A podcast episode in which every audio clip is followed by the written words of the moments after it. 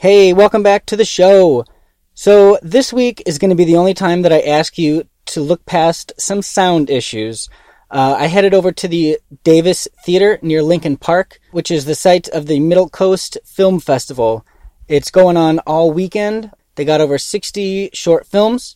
So I went over there and I sat down with the chairman of the festival and the program director, and I talked to a couple of the filmmakers to get an idea of uh, what it's like for them this weekend, and a couple of their own personal inspirations and favorite films, and why they think film is, is such an important medium, and all the things that we can learn from it. So hope you enjoy another episode. Wax on, right hand. Wax off, left hand. Life moves pretty fast. You don't stop and look around once in a while, you could miss it. To infinity and beyond! You want to see the most beautiful thing I've ever filmed? Let's put a smile on that face. They call me Mr. Tibbs. Hey, Vasquez. Have you ever been mistaken for a man? No. Have you? What? What ain't no country I ever heard of? They speak English and what? There's no crying in baseball! Maybe. Maybe not. Maybe fuck yourself. Yippee-ki-yay, motherfucker. Get away from her, you bitch! Keep the change, you filthy animal. So you're telling me there's a chance? Yeah! What you just said is one of the most insanely idiotic things I've ever heard. At no point in your rambling, incoherent response were you even close to anything that could be considered a rational thought. Everyone in this room is now dumber for having listened to it. May God have mercy on your soul. Cool. So, can you just tell me um, your name and how you're connected to this project? My name is John Schorg. I'm a member of the Middle Coast Film Festival Board of Directors. Cool. So, we're down here at the Davis Theater in Chicago. This is uh, films back to back. Do you know how many films there? We have more than count? 60 showing Wow. over the course of the next couple of days. Five features, and that would leave around 50, 55 shorts as well. Some web series. Practically anything that human beings should have a right to enjoy will be showing during the, over the next couple of days. That's fantastic. And so, how long have you been connected with the Middle Coast Film Um, Festival? I I first became aware of it three years ago when I had a friend who was involved with Middle Coast, and she introduced me to Jess, and her demented vision caught me by caught me completely by you know it was wonderful to wonderful to take part. So I the first couple of years I uh, was more of a I was a benefactor, and I came and I enjoyed the shows and I enjoyed talking to the people who made the movies. And then this year she asked if I would take on a little bit bigger role, and I was more than delighted to. And here we are in Chicago after four years in Bloomington, Indiana. Wow. So, are there any other film festivals that you that you work with? Yeah, No. I go to I go to some, but I find them too large for it to be truly enjoyable. Mm-hmm. There are some down in the Indianapolis area. There's an Indy Film Fest and there's the Heartland Film Festival, but they are. Um, I think the kind term is gassy to the extreme, and I like smaller festivals. Smaller festivals that give films like the ones we're showing here a chance to be seen. And I think if you're a true movie fan, you're a true movie fan for all of them. And everybody who may, everybody who goes to the time and trouble of making movies should have an opportunity to have an audience see them. And I think festivals like this give them that opportunity, and that's why I like it. Yeah, I think that the the mindset behind short films is incredible. I, I try to watch a couple every day. Yeah. Um, I'm a filmmaker myself, but I feel like uh, you know when you make short films, you know there there's there's certain services that do Yeah. that do purchase short films, and, Yeah. and you know there is a very small market for financial return, but. I've never met one filmmaker who is making a movie for the money. Yeah. You know, so in terms of And you, I, I'm not aware of short films that make money. right, right, I mean, even when they package them for the Academy, those that are nominated for the Academy Awards. I mean, you see those in very limited markets, things like that. The other thing I guess I would add is that the stories behind these shorts are always fascinating to watch. Whether, you know, why a short film? Well, I want to make a longer one, but as I worked on it, I had to do a shorter one. and it turned out a shorter film was a better way to do it. Mhm. That kind of thing. I had a story I had to tell. Like Karson who's over here, he, he wanted to tell the story of his grandfather, who was a hockey Hall of Famer, and a salty old guy who gave his career, and he has a colorful time, and my God, that deserves to be heard. But it's always stuff like that, and the commitment really is there because the money often isn't. And the people, and you said you've made films, the the the stories about making how they finance them are always. I mean, my God, you know what you have to go through. It's always a labor of a labor of love. Yes, because it's not. They're not throwing money at you. Mm-hmm. They're not throwing money at you. You have. Fr- you find out your friends. Mhm. That's probably the best way to describe it. Yeah. Yeah. And I think I think short films are also really interesting because more than feature films, with short films, every line of dialogue matters all the more. Every scene is important. Yes. You know, every if you have one character who only has one line of dialogue in uh, eight minutes short, that line of dialogue has so much more weight on its shoulders than a character Yes. who has you know 50 lines of dialogue in a feature film. Yes. So the the very short window that you have to tell your story, you know, and all the limitations and obstacles that brings on. and even even beyond dialogue, every shot there's a there's an approach. You know, how are we going to do this? You know, Mm-hmm. The hell with it. Let's try it and see how it works. Yeah. It's. I keep thinking about. Um, I'm trying to think of this. I am Cuba, where they they basically take the camera and just jump into the pool, which they did in Boogie Nights. Oh, The yeah. scene of the Boogie Nights. Yeah. Stuff like that. That you find short films. They they're willing to do that. Mm-hmm. You know, let's do it. Let's see what the hell happens and go from there. Mm-hmm. And it's it's the shame is is that they don't get the attention. Mm-hmm. They don't get the attention. That's why things like this are good. Yeah. Very good. That's why you love them. Yeah, I was reading about how um, Slamdance, which is the short film uh, corner of Sundance Film Festival, over Yeah. the last five years, has become the most consistently well attended Right. couple of days of the festival, and it's for the exact reasons that we're talking about, and also for you know financing. If I'm if I'm a millionaire film financer, Yeah. I'd rather watch 30 short films than you know eight feature films. Yeah. You know, if I really want to get a good taste of talent out there. Because the attention span. Hell, I've been watching movies. Christ, I'm nearly 60 years old. I've been watching movies for as long as I can remember. And I'll tell you, if it's a choice between watching 10 shorts, 5 to 10 minutes in length, or a three and a half hour film, I'll flip a coin, but Mhm. I, I, I won't feel I lost any either way. Yeah. Absolutely. Yeah, I know. I, I suffer from that too. I'll be going through Netflix and Hulu and Amazon, and nothing, nothing sounds good. But uh, yeah. I mean, the short films is just it's unbelievable. Uh, so if somebody, Well, they, but the other the other part of it is it's always like if you think back on the shorts you've liked through your time in watching movies.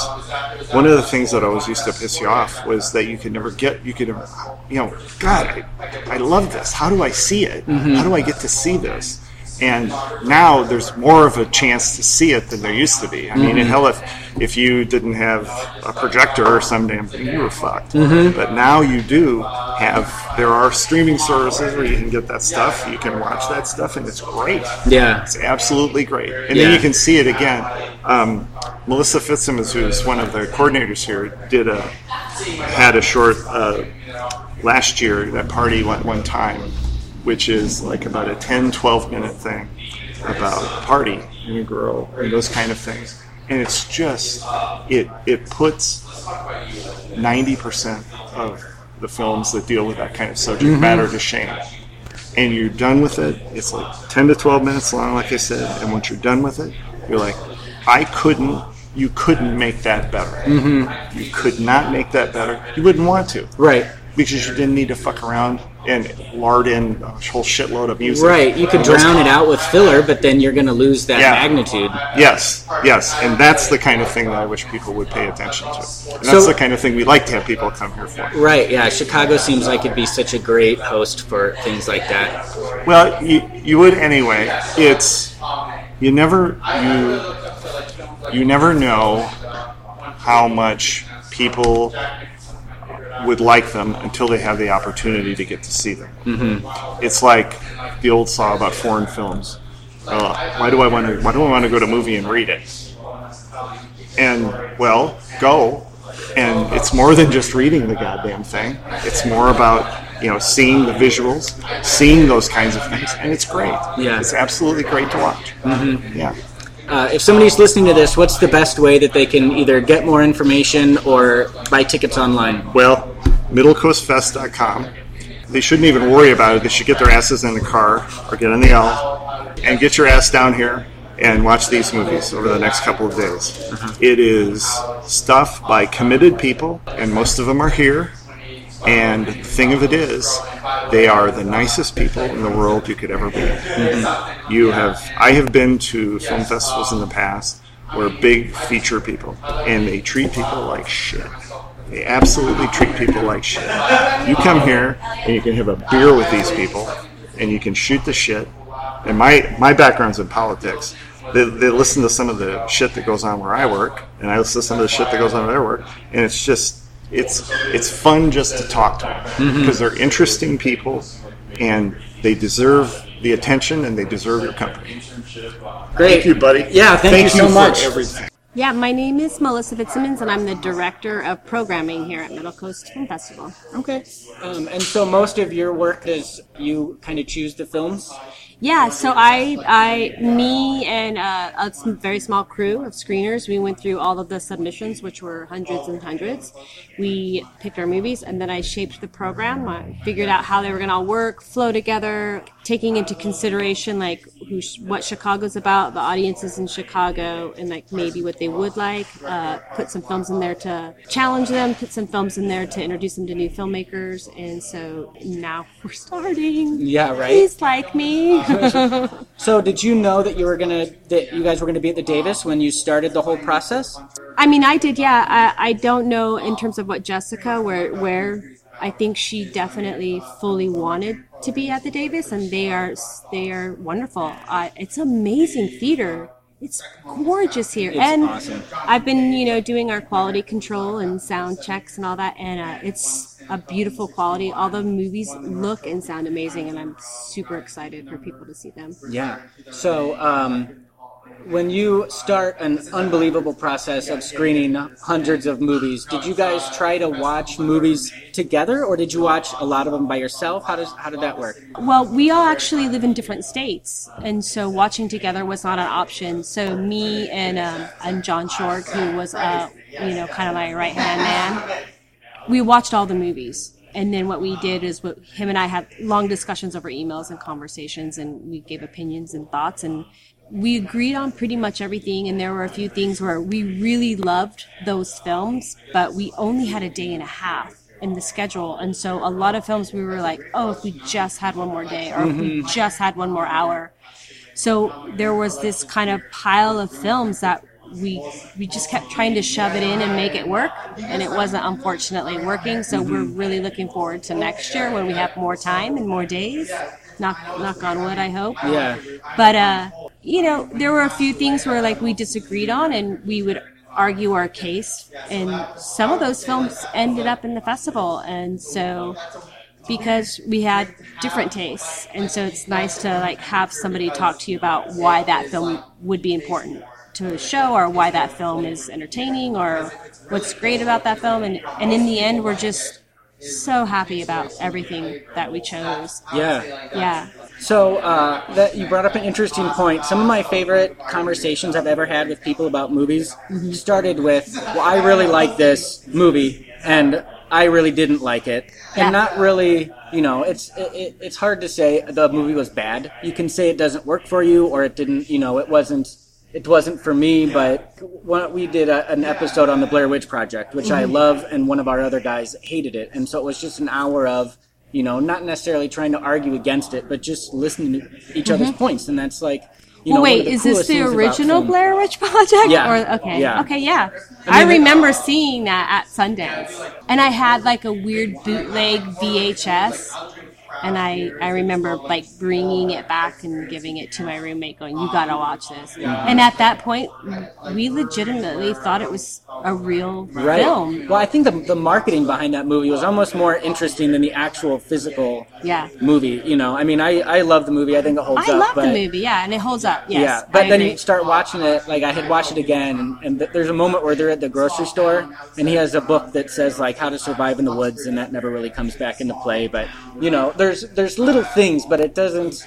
The the it, you're willing to forgive them yeah, because of the story, and you know, uh, the plot's really simple, but the story goes a, a lot deeper than that. So it's it's cool to see a movie that sparks a lot of different emotions. Yeah. Not Blair Witch per se, but you know, with movies in general, festival, those, yeah. having conversations with your friends. Yeah. I, I mean, yeah, we, uh, you know, those are my favorite kind of conversations when somebody doesn't like the same movie as you. Mm-hmm. Um, and we have tons of them. We have tons of them at my house. Yeah. And I have tons of them with my, my friends and my peers. And the best part is when people outside of those conversations don't realize that you're not arguing, you're not fighting. Right, right. You're having a very passionate conversation yeah, and about it can turn into that if that's what you want. yeah but- but but like sometimes like my husband and i we have different aesthetics and tastes in movies and we get and we're both very passionate and so Mhm. we start having these like after dinner conversations with a little bit too much drinks and we're just like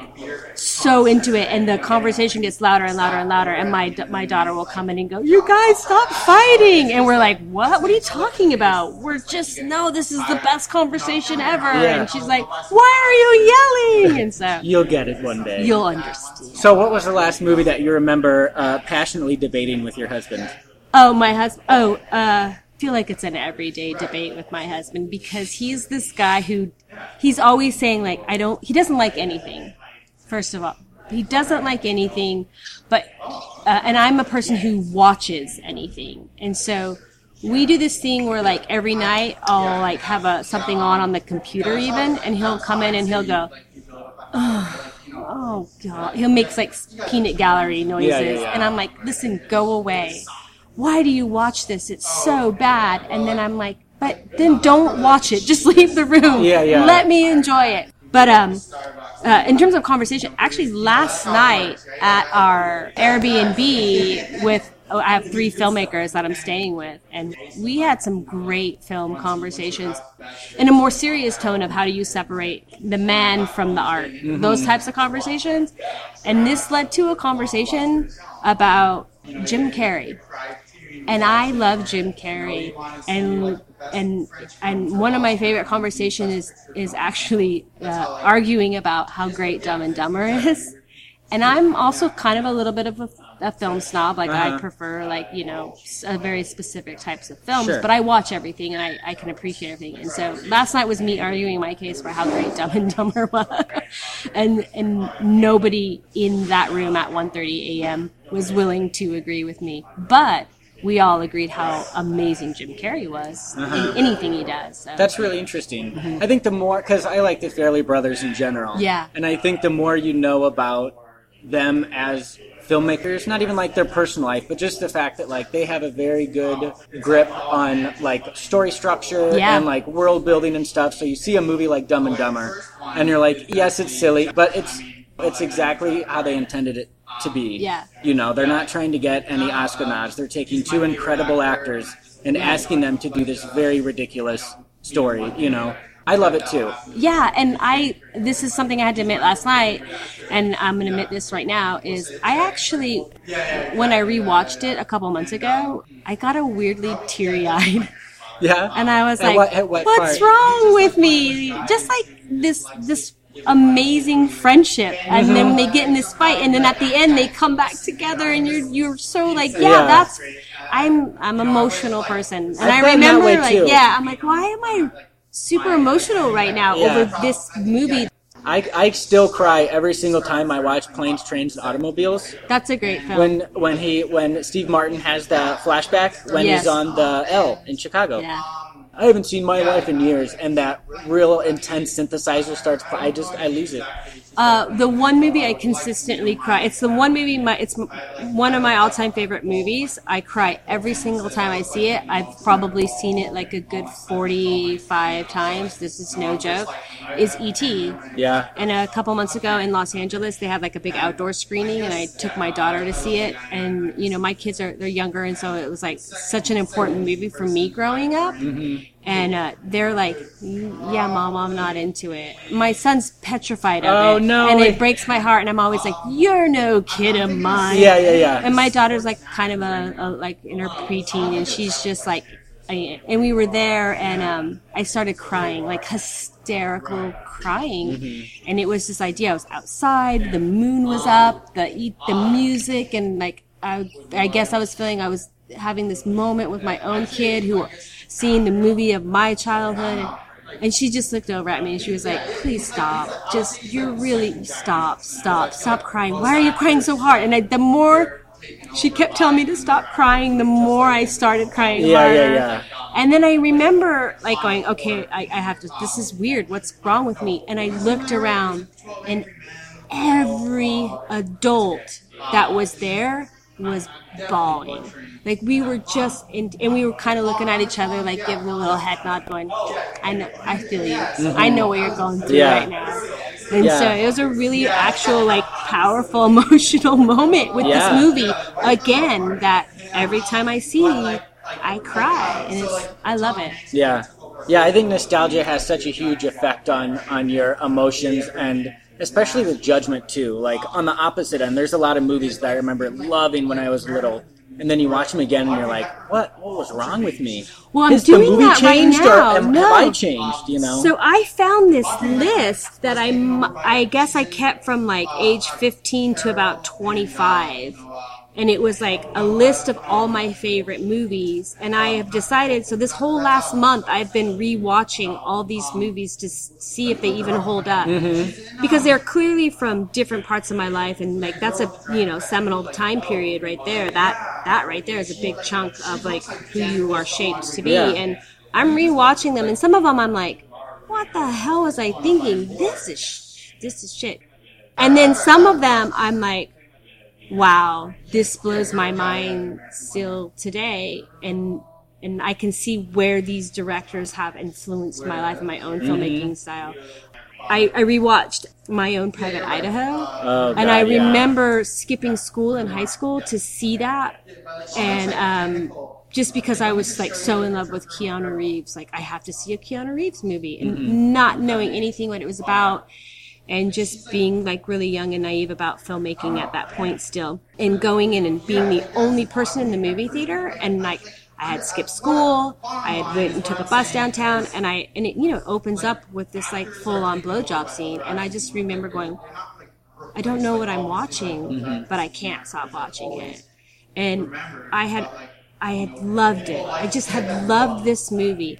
But I was also, you know, 17 years old. And you know, now I'm in my 40s and it was on my list. And I had realized that Gus Van Sant is like such a huge influence on me as a filmmaker, but I had never actually watched that movie since. Mm-hmm. And so I said, I'm going to rewatch this movie and see if it holds up in in, in my mind and in, in like where I was at that time versus where I am now. And it's so powerful still that movie. And I was like, yeah, this stays on the list. This one stays on the list. Can, can you think of one that didn't?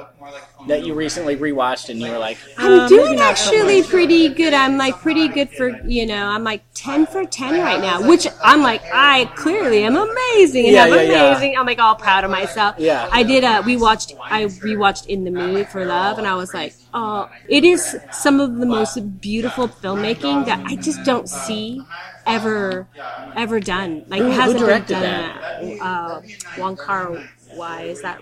Okay. if I get that wrong, you have to edit that. Out. Yeah, yeah, yeah. I'm, like, I'm like, yeah. Um, and That's the guy that did uh, 2040, 2041, yeah, twenty. 2140. Yeah, twenty forty movie that six. is just un- unbelievable. Look yeah. Your, your listeners can't see this, but I'm getting out my IMDb. yeah, I know. That's my most used app without question. Um, it is some of the most beautiful filmmaking, and there's so much in the car. I was yeah car. I think you had yeah, it. One I had it. wide. Yeah, I had it.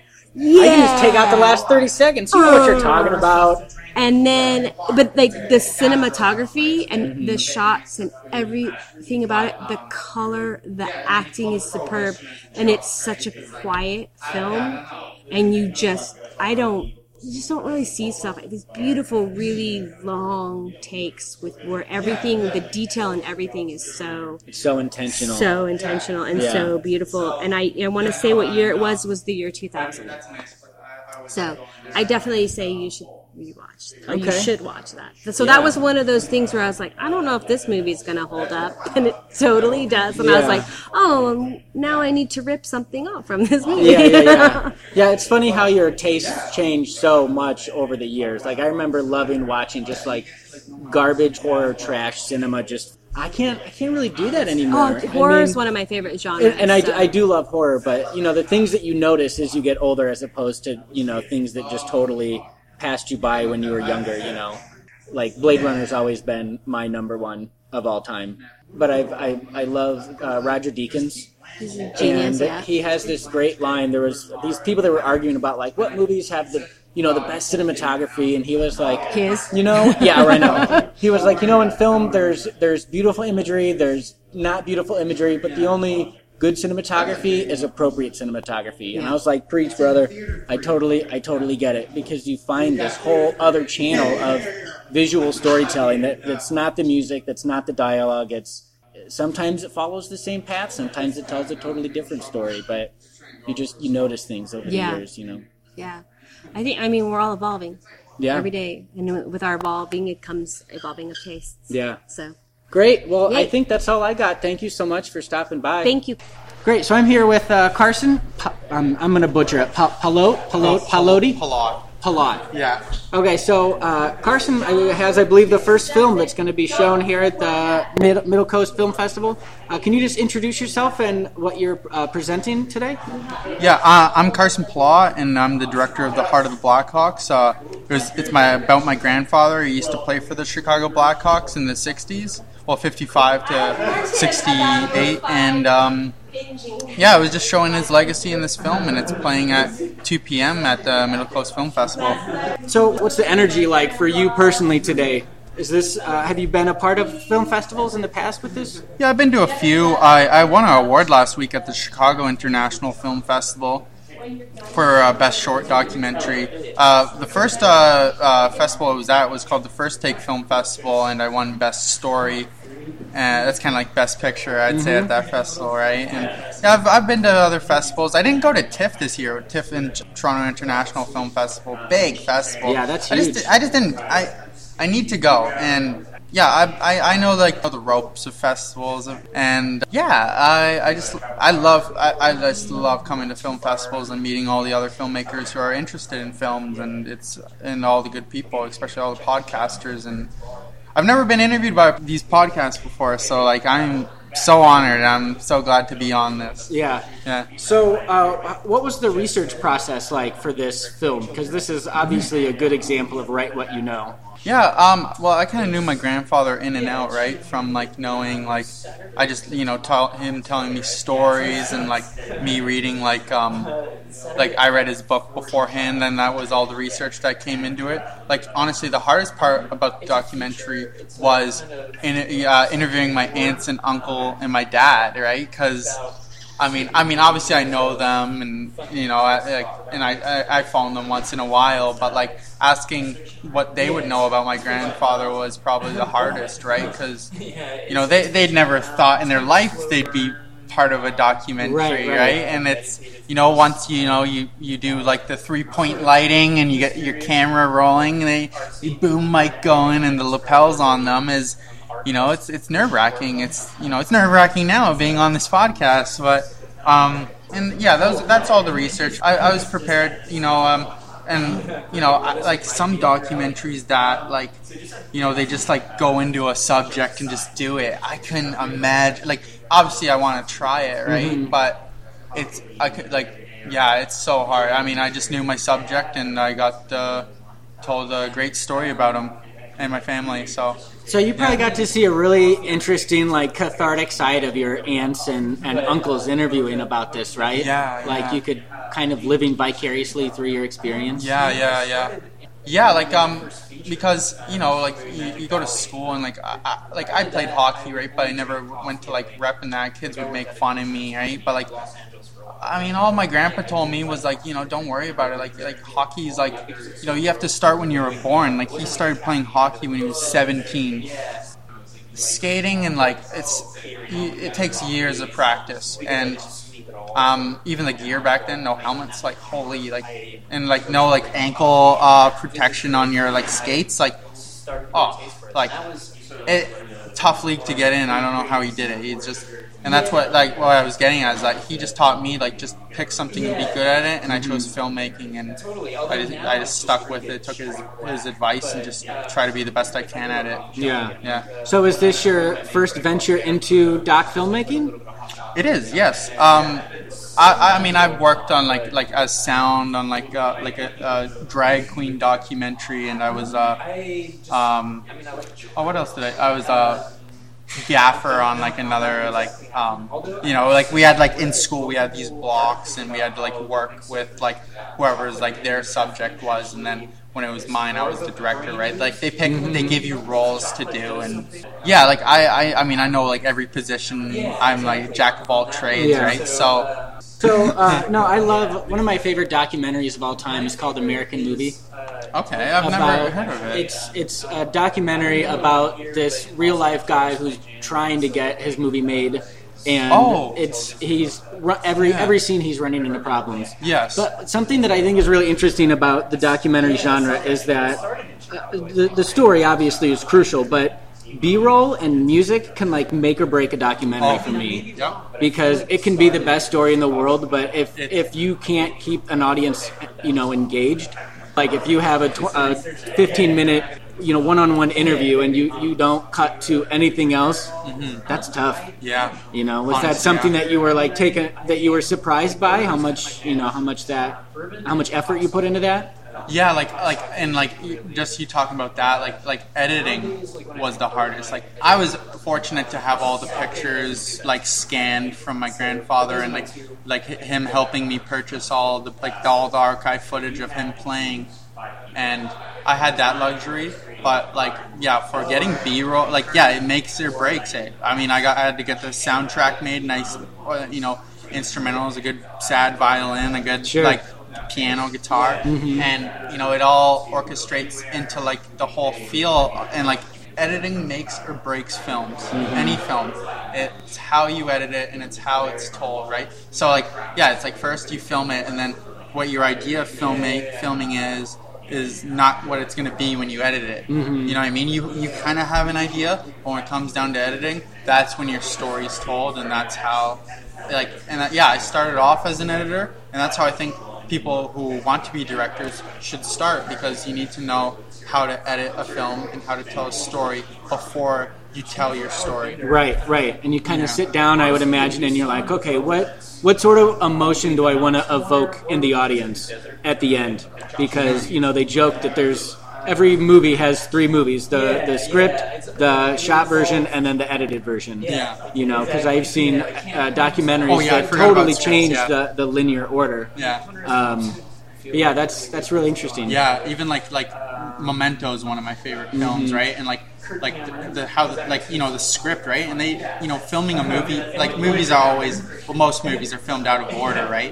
And then the, the, that's why like I say that's why that's my favorite movie. Like like the acting's like it's it's pretty it's six out of 10 mm-hmm. but like I think the story is ten out of ten because how it's edited. Oh, yeah. is that it's like black and white always goes forward as colors colors goes backwards. So instead of like a normal structure of a movie or like my documentary is obviously like you know linear it goes up climaxes and it Sure. ends right and like how memento's told it's told in a v all the scenes right and it, uh, the v it meets in the middle of the story Yeah. so like it, and it like I don't know like how editing yeah I'm just saying editing makes or breaks sto- movies Yeah. books you name it Yeah. even like albums Oh, Like, yeah. and like you know like um Sergeant Pepper's is considered one of the best albums ever made, and it's how it's like it's how the songs are laid out, which makes it such a great album. Even Pink Floyd's um,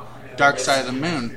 Um, I was watching this video essay about how um, Sergeant Pepper's like how the, how the songs are organized is just like Reservoir Dogs, Quentin Tarantino's Mhm. movie. Is that like if it was told in order, linear, it'd be quite boring.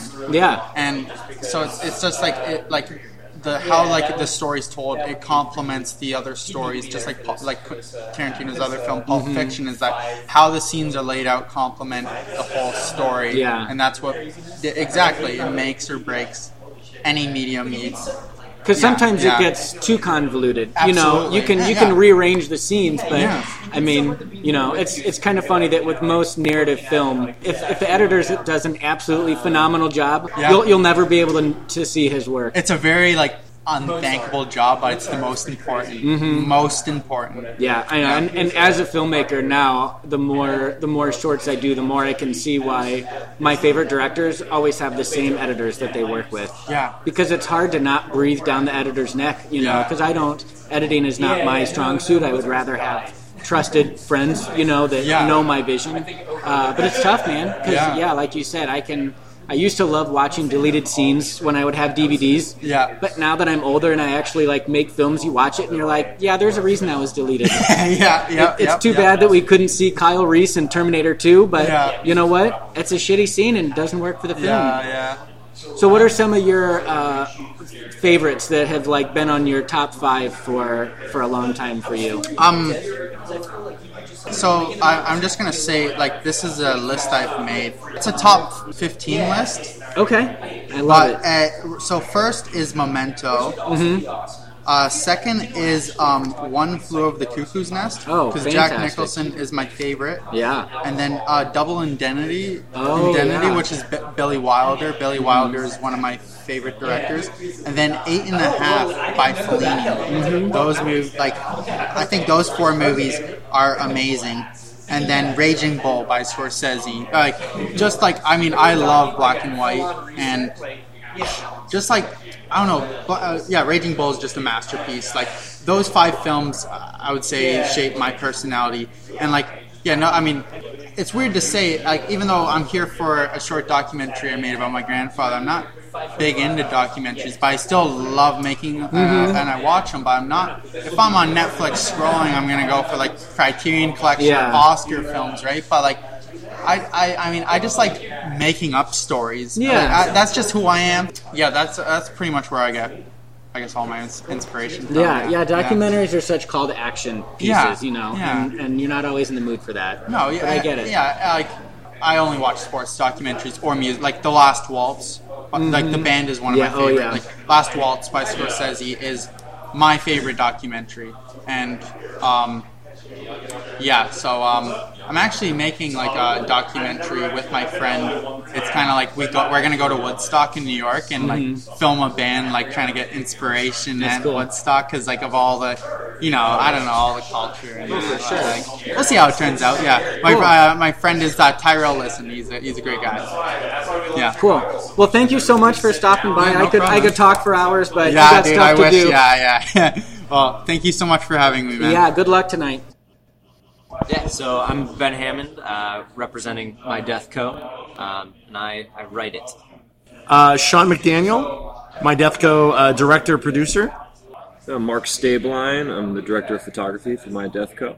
Yeah, so basically, it's a, a web series. Uh, this weekend we're screening our first episode, and we're actually releasing our second episode. Um, it's about a guy who dies, goes to the afterlife, and is forced to work as a Grim Reaper, um, but just is not very good at his job. So throughout this first season, he's got to try and figure out how to uh, do the job, and through that experience, kind of learns a little bit more about himself and about what his life meant.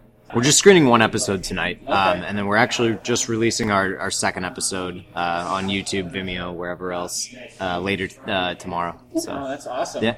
So, um, what do you do you prefer Vimeo? It seems like the, the go to channel. Uh, Vimeo, I mean, the, the, the whole idea of where we want to stream is that we want to make it available to everybody, make it easy. And Vimeo, Facebook, and YouTube seem to be the most robust platforms to kind of handle that. Uh, but Vimeo has incredible codecs online, and I think their the quality of the video is much better. But on YouTube, you do get a lot more interaction. You get a lot more you get a lot more people on there than, than you do on Vimeo. But uh, the whole idea is we, we wanted to make the, the show available to everyone. Yeah.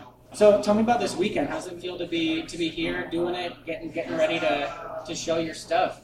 So uh, Ben lives here currently, so that that's the plus side. But uh, Mark and I just flew in yesterday, and uh, got to tell you, we love Chicago. We think it's a wonderful city, so we're really excited to be out here and be a part of the festival. And uh, it seems like the festival's trying to get their legs going and get moving, and we're trying to do the same thing. And that's the whole idea of this project: is we want to support others as they're supporting us, and kind of move everything along. I think everything works a little easier if we just work together. Um, but we're looking forward to seeing all the other films and meeting other filmmakers and you know networking a bit and uh, try to build a little bit of a fan base out here and, and see what we can do to help on you know with other filmmakers if they need help with stuff too. So we want to build a community. Yeah, and also, I mean, our, our lead in the show, John Huck, who plays a Grim Reaper Sam, um, is also a Chicago native. So it's kind of nice to be able to be in premiering our you know first episode in a festival that is in Chicago. So I'm happy to be here. It's super fun. Yeah. So where so where are you both from? We both live in Los Angeles. Um, we actually all met in Los Angeles as well, um, and so we have a pretty close bond that way. Uh, we're currently in LA, East LA. Uh, how long do you get to be in Chicago for? Uh, we're staying until Tuesday. Uh, we're gonna try and catch a, a Cubs game Monday night, and uh, you know, kind of kind of feel out the town a little bit and kind of hang out. And we don't normally get to see Ben very often, uh, just because he's all the way out here, and we, we work remotely with each other. So sometimes he comes to LA, sometimes I come out here, but it's nice. Uh, sorry, let me reword that. uh, yeah, we're going to a post. yeah, we'll fix it in post. Uh, we're going to yeah, we're going to a game on Monday. We're going to try and check out the sites and go s- and just see films. You know, it's the whole idea Yeah. this weekend. Um, so do you guys have have funding to shoot more episodes, or do you have more planned? Uh, we are currently looking for funding. Uh, we have a couple of uh, opportunities coming our way. Um, but the nice thing is we've we've had the ability and, and we've been fortunate enough to work with other filmmakers and other people that are trying to make something special as well. And we've been able to kind of all work together and, and create this thing for, for, for very little cost and create something that has you know a big production value, a wonderful look. And uh, the idea is to take this to a larger network like Netflix or Hulu or Amazon. And um, the whole idea was just to make the project as good looking as possible to match, you know, what those sources are. I should probably reword that. We're, well, we're in a good position. We've already shot uh, four episodes. So while we're releasing episode two this weekend, uh, we've got three and four ready to go. So as far as funding goes, we're really just trying to shoot the last uh, two. It's going to be a six episode season. Get those two shot and, and see where, where it goes from there. That's the beauty of the kind of family crew that we've kind of made in pure independent, pure passion project to make this story come to life. And even, yeah, we th- with the opportunities that have come from that funding that has happened, it's kind of fallen all into place. But yeah, for some of the other later episodes, we definitely want to go over the top. so. Yeah, I, I only mentioned the funding because you know that that part really sucks because of course it needs to be there, but there's so much that you don't need to tell the story that you want to tell. A lot. It seems like you guys have really found the balance of finding like where you can take shortcuts and where not to take shortcuts. You know what I mean? Uh, I have to say, you know, if you have a camera, no matter what format, tell your story. Just make sure the sound is good. That's Yeah. the sound is the most Yeah. important thing. If you have to do anything, make sure you have a good sound person and you have a good mix at the end. I feel like that's what's really helped us in this uh, in this adventure uh, is having good sound. Um, and a good DP. And I a good mean- DP. Yeah, yeah. Go a little for yourself, Mark. Which doesn't have to cost a fortune. The sound. You know? Absolutely not. Yeah. Yeah, get yourself a couple nice mics, get a good recorder, uh, and just make sure you mix it properly, and make sure your audience can hear the story you're trying to tell. You can basically shoot it on a high eight camera and have really good audio, and you're going to have an audience. You know, they're going to buy it. They, they're going to see that it's professional and you know what you're doing, and that's what you want from your audience. You want them to completely isolate themselves from the technical issues of your film and be completely engulfed in your story and what you're trying to do as a filmmaker. Yeah, I feel like Steven Soderbergh is our representative. because he did. There's the, he had the new movie that just came out, Unsane, which Mhm. I haven't seen all of, but I know he shot it on an iPhone. Mhm. I think just to prove that uh, one that it can be done, and two, it doesn't have to be like the shtick. You know, like I wanna, I would be fine with shooting a feature length film on a cell phone. But at the end of the day, I don't want to be known as the movie that was shot on a cell phone. Yeah. You know, because that doesn't reflect my story. Everybody is really obsessed with like, oh, this. Check out this 10 minute uh, one take. Oh, check out this 30 minute one take. check out this whole movie that was filmed on a one take. Yeah. Like, yeah, that's fine, but you know, in the end, like you guys want your story to be what you're, you know, remembered for. Yeah, and I think you should do those things if it if it serves a purpose for the story, not necessary to have an ultimate, you know, oneer. You know, your your Goodfellas, uh, you know, Ray Liotta scene. Like, you know, like there's no reason to put that in there just to have one. You know, if it if it pertains and works for your story, you should do that. A great example, though, I've seen some folks get a red or, or an Arri Alexa camera and they don't know what they're doing and they shoot with it and it ends up looking like video. It looks terrible and you know it, it takes craft and it takes collaboration and it takes understanding of your crew and your team and you got to put your trust in them and again make sure there's good sound. yeah, yeah, absolutely. And that's the thing. I mean, at the end of the day, you're talking about just tools of the craft. I mean, but the craft is what's making the story happen, and the, it goes with starts from the writing that's good, the directing, the casting of the people that you want to tell these stories, and yeah, I mean the visuals and all that, and the, but yeah, and the sound. Um, to have something that actually is clear, but um, at the end of the day, you know, any tool, whether that be iPhone or Red or you know Panavision 35 mil or 70 mil print, it's it's what's the story that you're going to be telling. So. So, can you guys think of a couple of movies that either, uh, maybe for you, maybe a movie that serves as inspiration for you or a director or something? I mean, for me, I, I feel like as a writer, I'm terrible with what I actually like watch and love because I love like bad *90s Adam Sandler comedies and that kind of stuff. But then I also do uh, love films that are more known for for their writing style, and I think it, it all kind of combines. And I'll have those cheesy '90s jokes in there with a little bit more of a a, a deep a deeper story. Um, I'm trying to think last movie that I saw that really really hit home. I don't know. I might have to come back to that one. The last few movies I've seen haven't been that great. Yeah, I'm, I'm not looking for a, a pretentious Citizen Yeah. Kane answer here. Oh, God, no. Because I'll kick you right the hell out. The movie I've seen last that I really, really enjoyed was Three Billboards oh, outside Ebbing, Missouri. Right? Yeah. Uh, I thought it was an incredible film. There's so much heart, there's so much soul in that um, in that movie. But as far as a, a filmmaker goes, I mean, I think every filmmaker has a soft spot for for Spielberg. But honestly, uh, Joe Johnston, I think, is probably one of my you know underrated uh, favorite directors. He did one of my favorite films when I was a kid, The Rocketeer, and uh, that movie just had such adventure and heart and soul and fun, and you know that's the kind of stuff I'd, I'd like to make. Yeah, So. you see adventure. The adventure genre has kind of been like absorbed by action and like you know, Thrillers. Yeah, Mhm. yeah, that's too bad. I, I, I think that uh, the Phantom is responsible for destroying that genre. Billy Zane's classic.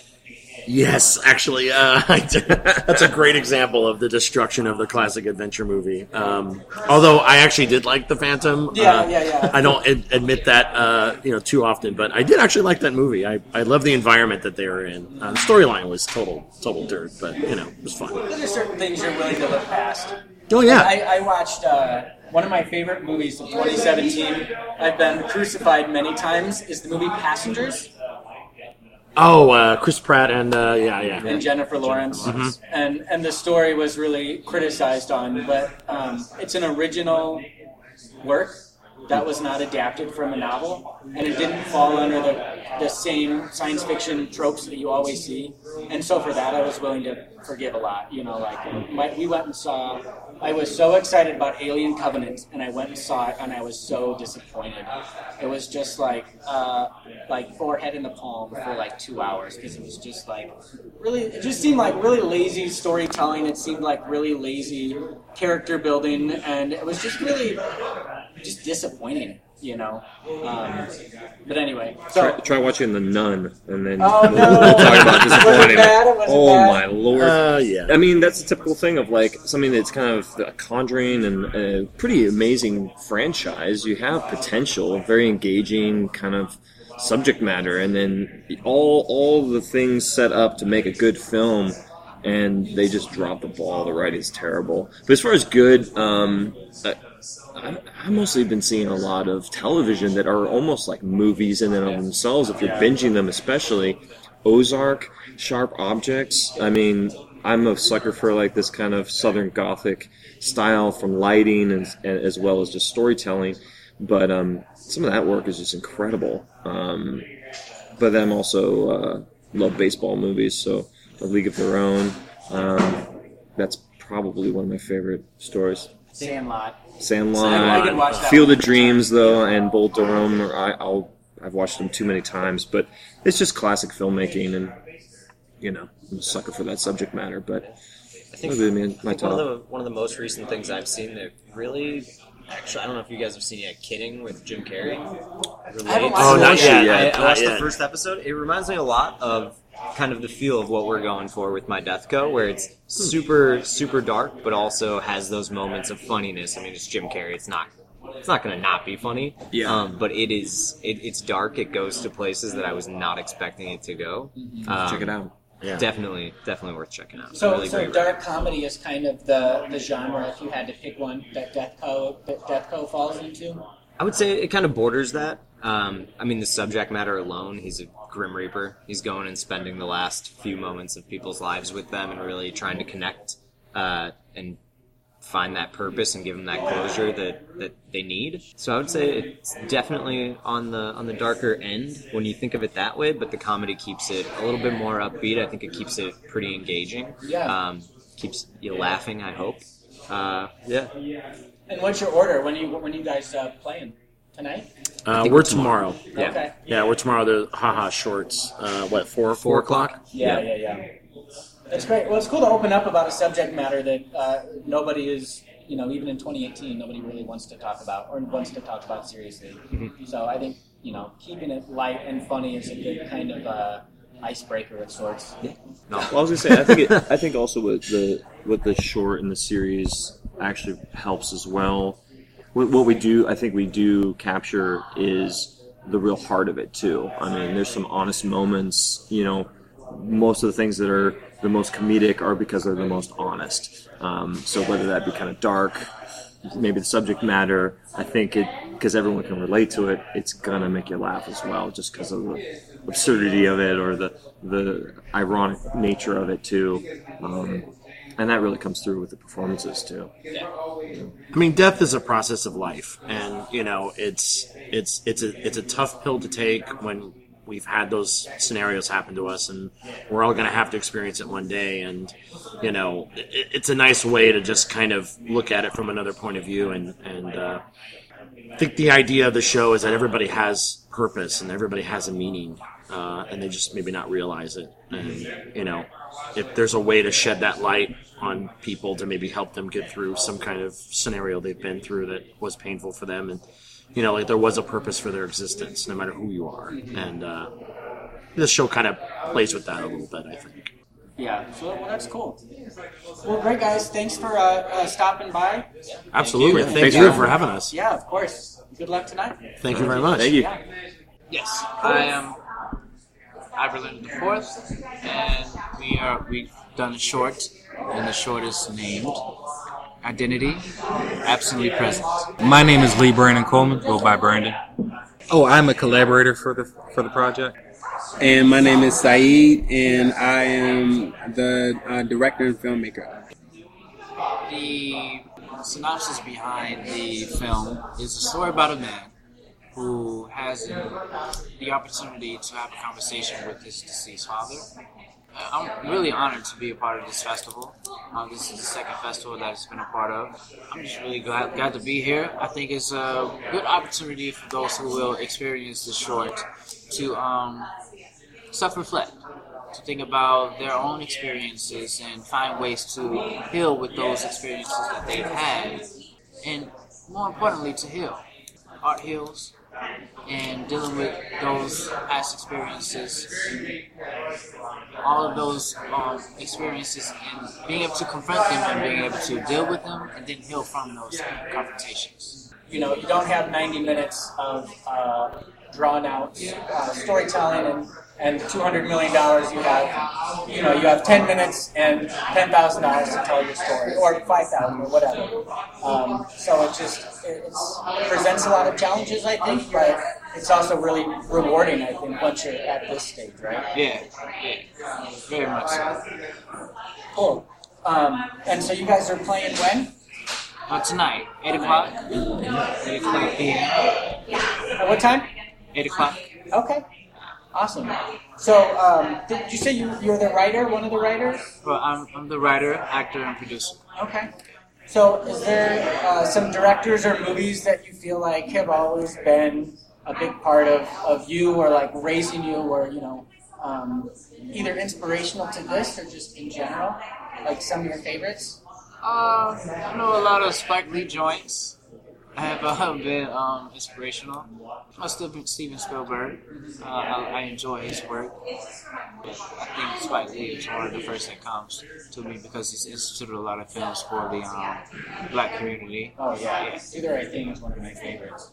That, one, that one's really good. I, I feel like he's he's really good at making a movie that's really fun to watch on a surface level if you just want to have a good time and watch a movie. Mhm. But if you really want to like get down and dirty and like pick it apart and look at deeper meaning, there's so many layers to his movies, you know. And he just did a Spike Lee just did a Kickstarter within the last couple of years uh, that I thought was really interesting because you don't normally see big directors doing fundraising like that. Yeah. Yeah, I think that, yeah, I, I remember that. There's one that I remember by the end of the film, the key thing that he spoke on was that someone isn't a criminal, they co- committed a criminal act. And for me, that was just something that I found interesting, being that um, a lot of individuals identify with the word, like the, the, the impact of that word, saying like, um, this person is a criminal, identifies their whole being, in contrast to saying like, oh, this individual committed a criminal act, and then they can figure out how to address like, who am I? Right, right. Actually putting a label on it So, instead of yeah. so that film for me, like in in relation to the question, like Spike Lee is definitely one for me too, in the sense of that particular statement in that film was just like, whoa, it's a beautiful project. It's a very well shot, well done project, and the content of it just delivers the message that's necessary for society. So it's like, Spike, you're on your thing. Yeah, I just I love the idea of a, a big Yeah. director doing a Kickstarter project Mm. because he was he got a lot of slack from it from the film community because a lot of people were like, "Fuck you, man! You're taking our money," you know, like Right, right, that's right. supposed to be for us. But he, I'm sure. But Ryan Coogler Mm. is another name. Yeah, Another Black guy. Panther. Yeah. Starting from Fruitvale Station. Mhm. Yeah. from and he's where he doing the new uh, Space Jam sequel. The new Space Jam. Oh There's a wow! Yeah. that Yeah, should be good. LeBron- with, with LeBron's Ryan, in it. With, with Ryan Coogler doing that, that would be a good film. It was a good soundtrack, though. I will say. Yeah. Who is LeBron? Yeah. Because I heard LeBron was gonna be the. hmm Yeah, I went into Black Panther It's with my new arms crossed. Like I needed a break from all things superhero movies, and I heard so much about Black Panther. And holy shit, that movie was like set precedents on like so many different levels. I I just didn't like how the white man saved everybody at the end. That kind of they bothered always do that. Yeah. Yeah, you're you're right though. I look at the cause first, and then look at the solution. Yeah. Yeah. But uh, the thing that I do like about this Spike Lee's joints is just like how Shakespeare has his own iambic pentameter. Like so, there's like you know Spike with the things that he does. Like not only with that moving dolly that you see in every movie, but just with the vibe and just the temperature that he in the atmosphere that he creates with that. So it's even an environment for God's sakes. So when you go into those films, it's really like you live in that area, not like you're just looking at it on the TV screen. Even the way that it's shot, it looks like you're there, kind of. Yeah. Like you're looking at it from some handy cam and not some glorified, like, you know, uh, media. Right. Because you don't need an Alexa to tell a good story. No. And I think Spike knows that. And even the dialogue, the, the simple words that he that he uh, that he has, it's, it's not simple as in simple as in stupid. It's simple as in this is the when you're trying to address a problem, it's best to say it plainly and to say it simply and to say it direct. He really does that with each level of dialogue with what he states. And it may be really simple at sometimes when you're watching some certain aspects of like you know do the right thing or Jungle Fever. Still, the story is so solid that I take that over any of that Shakespeare Mhm. bullshit that you call.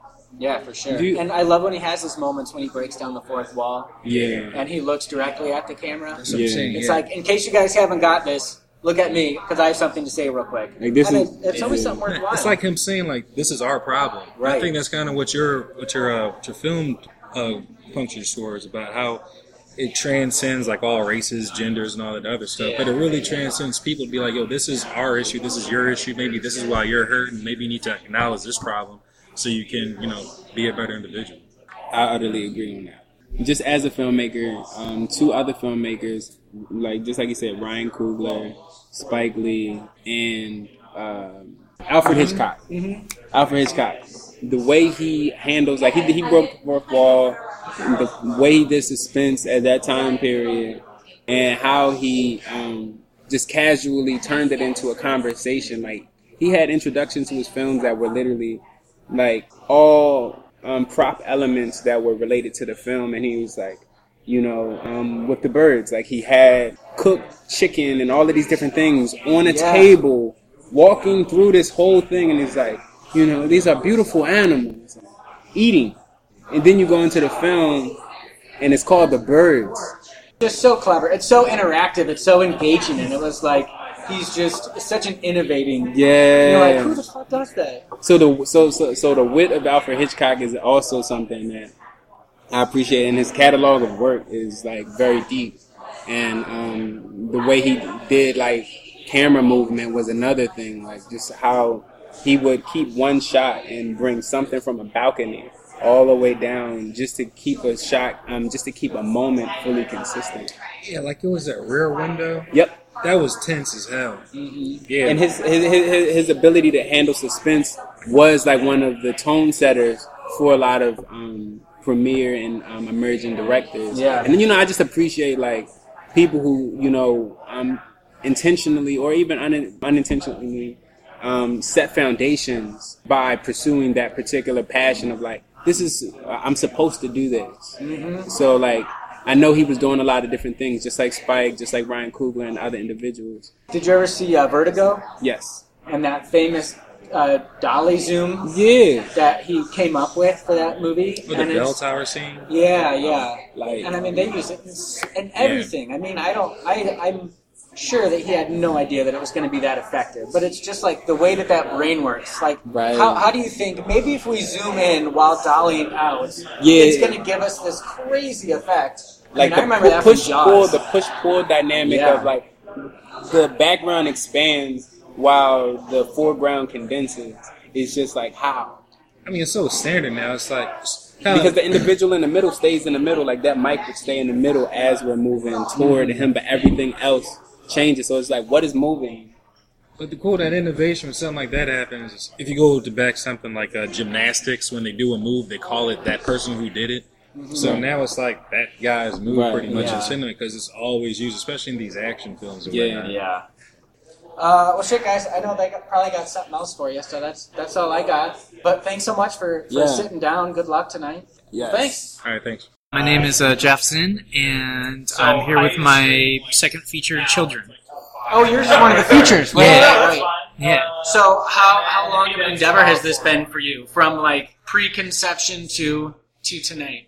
Um, well, I finished this film a while ago, um, but the actual process of making it was a little bit quicker than other projects I've done um, because this one wasn't scripted. Um, it was something like I had I had been in a film um, by this New York filmmaker named Ben Dickinson. He made this movie called First Winter. Um, that was unscripted, and I was interested in the process of how he made that in the collaboration with the actors. Um, he util- utilized a lot of really great indie uh, New York people in the indie New York scene, um, and uh, off of that, I decided I want to try my hand at making a film in a similar way. So. Um, this one, in terms of like getting it off the ground, was pretty quick. Um, then the editing process was a lot longer.